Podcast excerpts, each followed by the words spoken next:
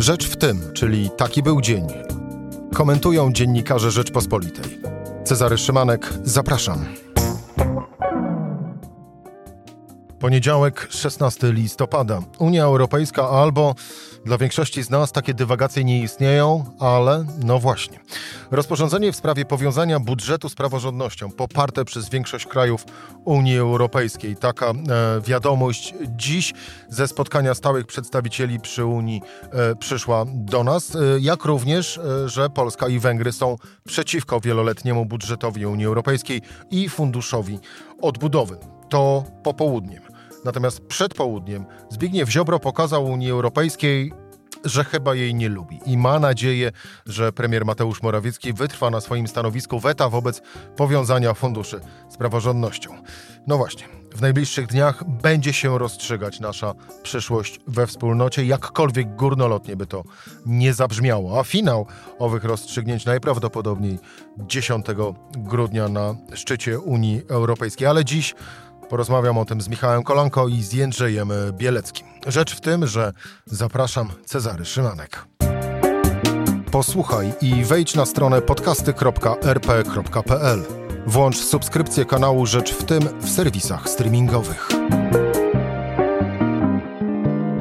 W co gra Zbigniew Ziobro? To chyba e, najważniejsze dziś e, pytanie. Obok tego, czy aby przypadkiem zmniejszająca się liczba zakażeń koronawirusem nie jest wprost proporcjonalna do zmniejszającej się ilości przeprowadzanych testów. Ale pozostańmy przy Unii Europejskiej e, i przy Zbigniewie e, Ziobro i przy premierze Mateuszu Morawieckim. Michał Kolanko, dziennikarz e, polityczny Rzeczpospolitej. Witam cię Michale. Dzień dobry, witam serdecznie. Zbigniew Ziobro, występując dziś na konferencji e, prasowej przed południem, e, dosyć otwartym tekstem powiedział, że ma nadzieję, iż Mateusz Morawiecki, premier Mateusz Morawiecki, wytrwa w e, swojej postawie, postawie weta wobec powiązania wypłat funduszy europejskich z kwestią praworządności, a jeżeli nie wytrwa, no to on wtedy, on jako Zbigniew Ziobro, utraci do niego zaufanie. W co gra Zbigniew Ziobro? Teoria, którą dzisiaj usłyszałem i która jest, myślę, prawdopodobna. Teoria, która krąży w klubie Prawa i Sprawiedliwości, jest mniej więcej taka. To są takie rozważania dotyczące przyszłości e, i następnych wyborów. No bo e, zakładając, że następne wybory będą za trzy lata, też można się zacząć zastanawiać, czy Zjednoczona Prawica będzie w tych wyborach występować e, jako Zjednoczona Prawica właśnie, czy, czy nie.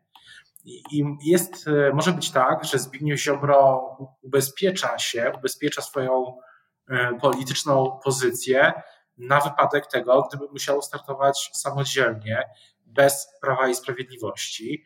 I, i pod, przez ten pryzmat można odczytywać te dzisiejsze komunikaty.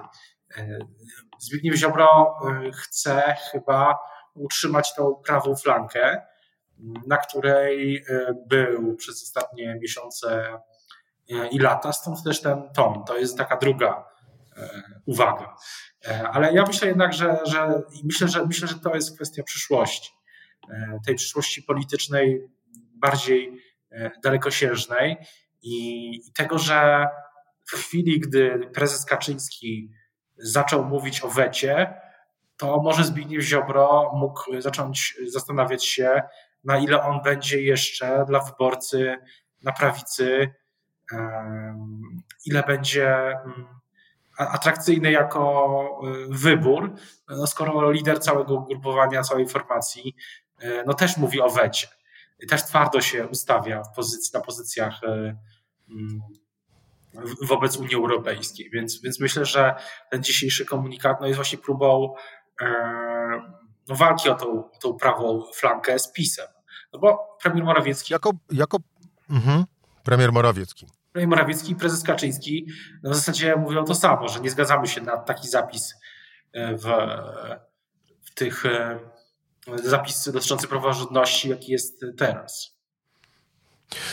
Miałem zapytać o opozycję, ale to za chwilę, bo tu jeszcze y, rodzi się jedno bardzo podstawowe pytanie.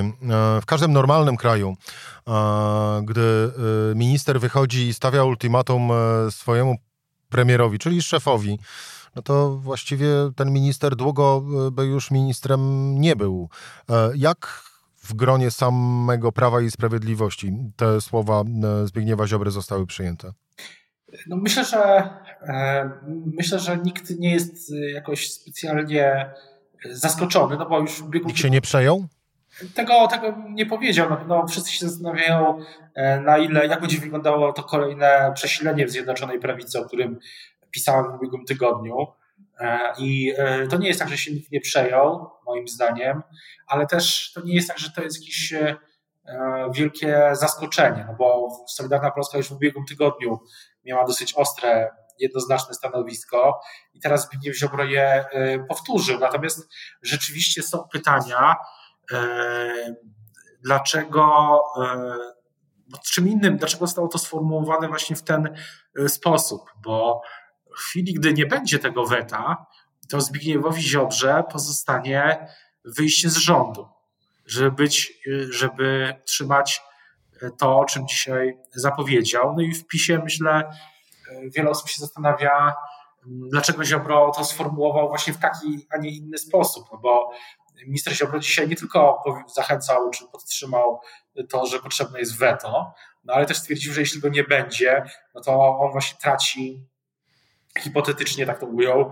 zaufanie do premiera. I to jest ten fragment, na którym, o którym dzisiaj najczęściej się w PiSie mówi w obozie, całym, całym obozie Zjednoczonej Prawicy. Dlaczego zostało to sformułowane w ten właśnie sposób? Bo przecież minister Ziobro no nie musiał tego mówić. Mógł mógł e, powtórzyć e, apel o weto e, bez tego mm, zakładania na siebie takiego warunku, no, który, być, który być może nie, nie będzie mógł spełnić.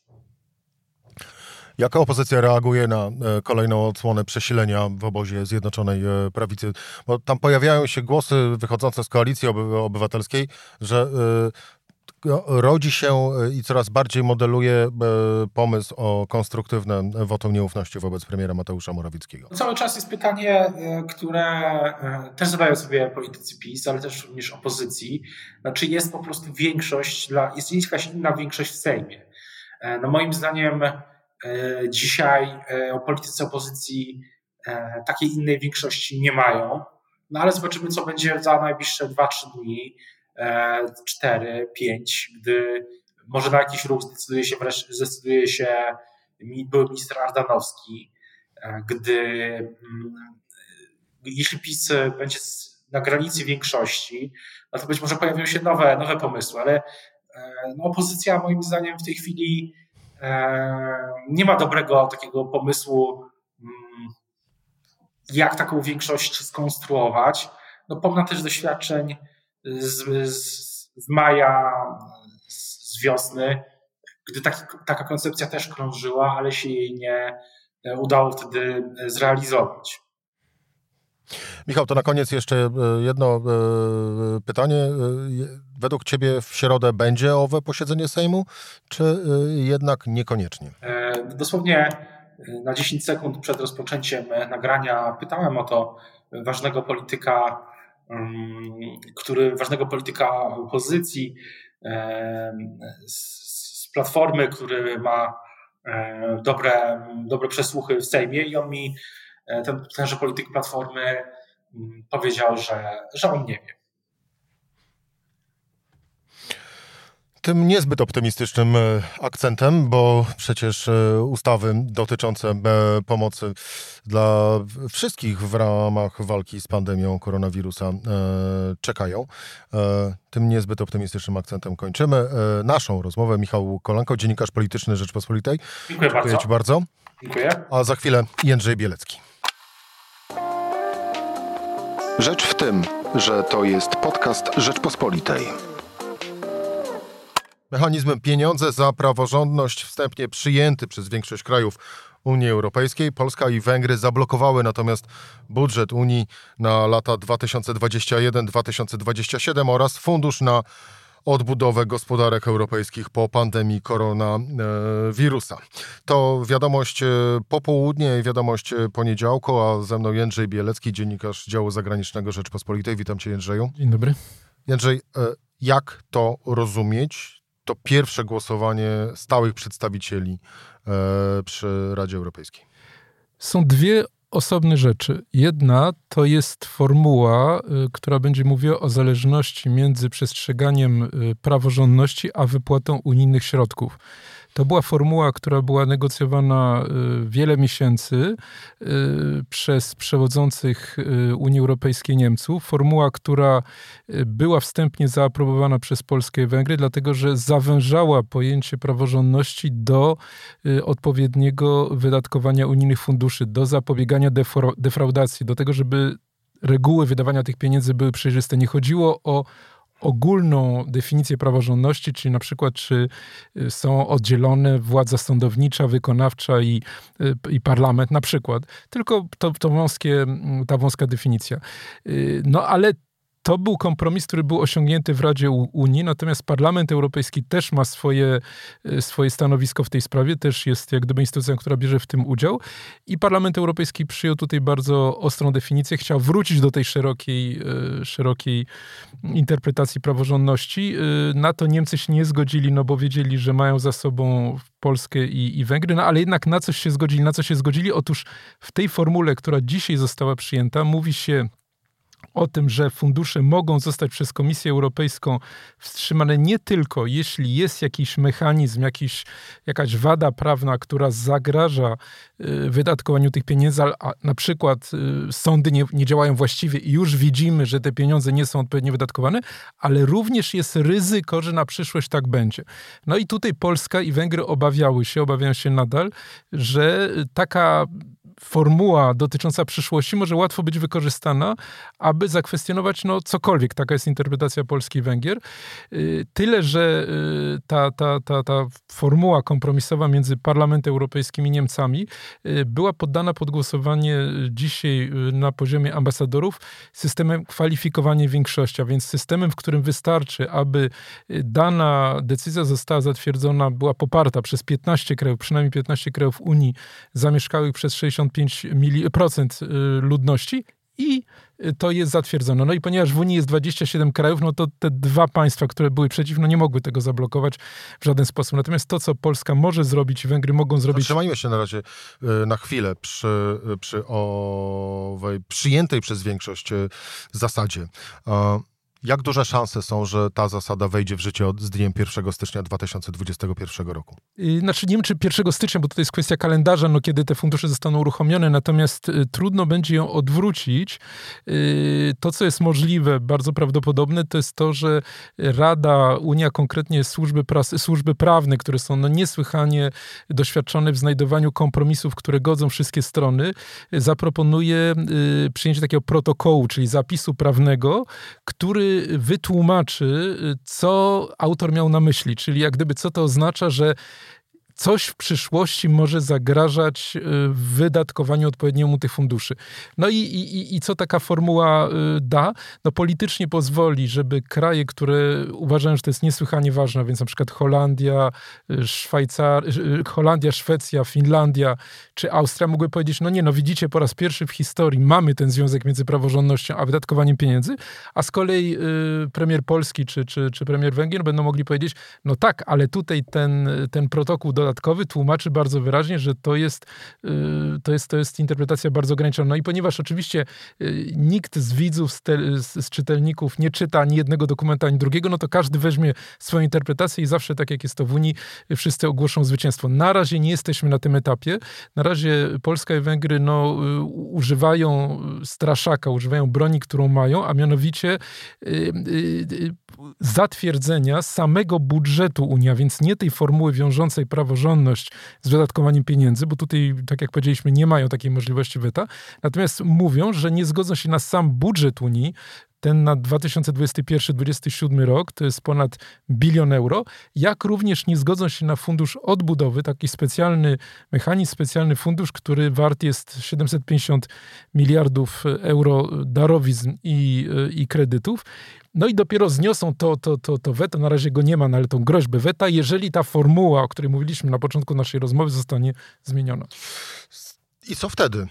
Jędrzej, i załóżmy tak hipotetycznie, że zasada powiązania wypłaty funduszy z utrzymaniem praworządności w danym kraju będzie obowiązywać. Z drugiej strony e, to naturalną koleją rzeczy przychodzi komentarz, że jeżeli, a rządzący tak twierdzą, z ową praworządnością w Polsce jest wszystko w porządku, no to przecież nie powinno być dla nich żadnym problemem e, pod taką właśnie zasadą się, się podpisać. E, załóżmy, że owa zasada wejdzie w życie. W związku z tym polski rząd, ale również i węgierski okopią się na swoich stanowiskach, E, postawią owe weto, e, zapowiadane również dzisiaj e, w trakcie spotkania ambasadorów krajów Unii Europejskiej. I co wtedy? Znaczy, myślę, że, że ryzyko tego jest bardzo małe. Ale spróbujmy sobie taką sytuację wyobrazić, bo to też pokazuje nam no, wagę sytuacji. Znaczy, gdyby doszło do sytuacji takiej, że, yy, jak gdyby, no, że, że zablokowany jest ten fundusz, no to mamy kryzys y, Unii Europejskiej na kilku płaszczyznach. Taka najprostsza płaszczyzna no to jest techniczna. Otóż w takim przypadku y, jest prolongata budżetu dotychczasowego, no i wówczas po prostu co miesiąc wydaje się jedną dwunastą tego budżetu dotychczasowego, prawda? Więc y, część programów działa, jak na przykład, nie wiem, koszty administracji Brukseli, czy wypłaty y, bezpośrednie dla rolników, część nie, no ale jakoś to, to funkcjonuje. Nie ma natomiast absolutnie funduszu odbudowy tych 750 miliardów, no bo to jest nowa konstrukcja. No, ale to jest ten poziom techniczny, natomiast jest poziom y, polityczny, dlatego że Unia w tej chwili przechodzi przez najgłębszy kryzys finansowy od, od kiedy powstała, w ogóle od II wojny światowej. Y, y, nastroje na przykład na południu Europy są bardzo złe. Y, uważa się, że Bruksela no nie sta, stanęła na wysokości zadania w czasie tego, y, tej pandemii, że potrzeba tych pieniędzy, no nadal ich nie ma. No i to po prostu może prowadzić do dynamiki, y, krótko mówiąc, dezintegracji w Unii, dlatego że w niektórych krajach, jak na przykład nie wiem, we Włoszech, władzę może przejąć koalicja takiej twardej prawicy z Matteo Salvinim na czele, liderem ligi, no i to może wymknąć się spod kontroli. Dlatego wydaje mi się, że, że, że Niemcy, którzy stoją na czele, na czele Unii, którzy osiągnęli, ta Unia w dzisiejszym kształcie zapewnia im y, no, nieprawdopodobną kontrolę polityczną, ale też korzyści gospodarcze w historii. No, trudno znaleźć analogię w normalnych czasach, pomijając okresy II wojny światowej. Oni zrobią wszystko, żeby oczywiście uniknąć takiego kryzysu i żeby uwzględnić te polskie racje, ale też uwzględnić racje innych krajów. A jest jakieś salomonowe rozwiązanie?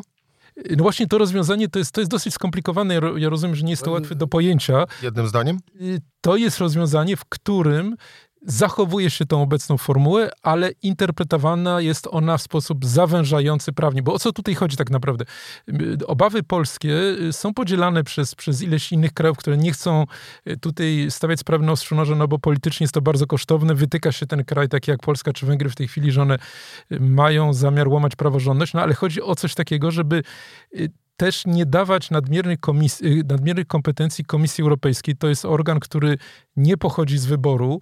Y, jeżeli byłaby konstrukcja taka, że jakaś, jakiś komisarz na przykład powie, no dzisiaj to jest Polska, dzisiaj to są Węgry, ale mogą na przykład właśnie to być Włochy, jeżeli się zmieni rząd tam, albo na przykład Hiszpania, jeżeli nie będzie wypełniała, y, nie będzie wprowadzała reform gospodarczych, które są od niej oczekiwane, taki komisarz może powiedzieć, przekonać całe kolegium Komisji Europejskiej, żeby wstrzymać y, wypłaty tych pieniędzy dla, dla, dla danego kraju.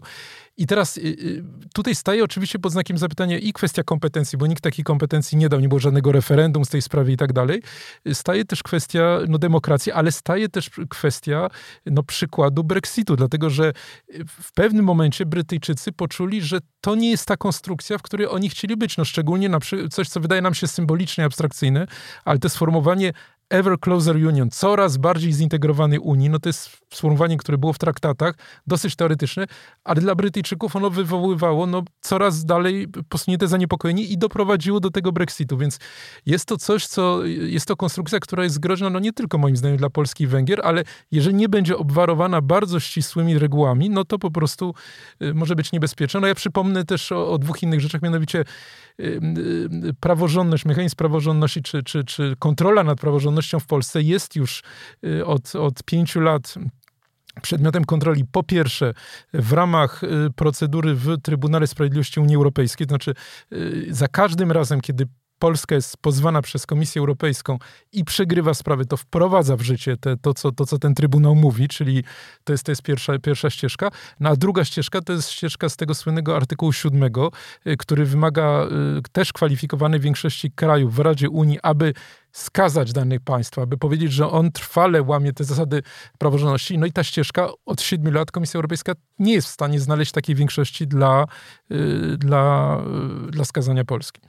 Jędrzej Bielecki, dziennikarz e, działu zagranicznego Rzeczpospolitej. Dziękuję Ci bardzo.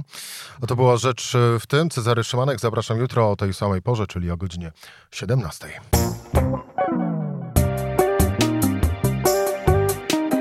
Rzecz w tym to codzienny program Rzeczpospolitej. Od poniedziałku do czwartku o godzinie 17. Wejdź na stronę podcasty.rp.pl, włącz subskrypcję kanału Rzecz w tym w serwisach streamingowych. Cezary Szymanek, zapraszam.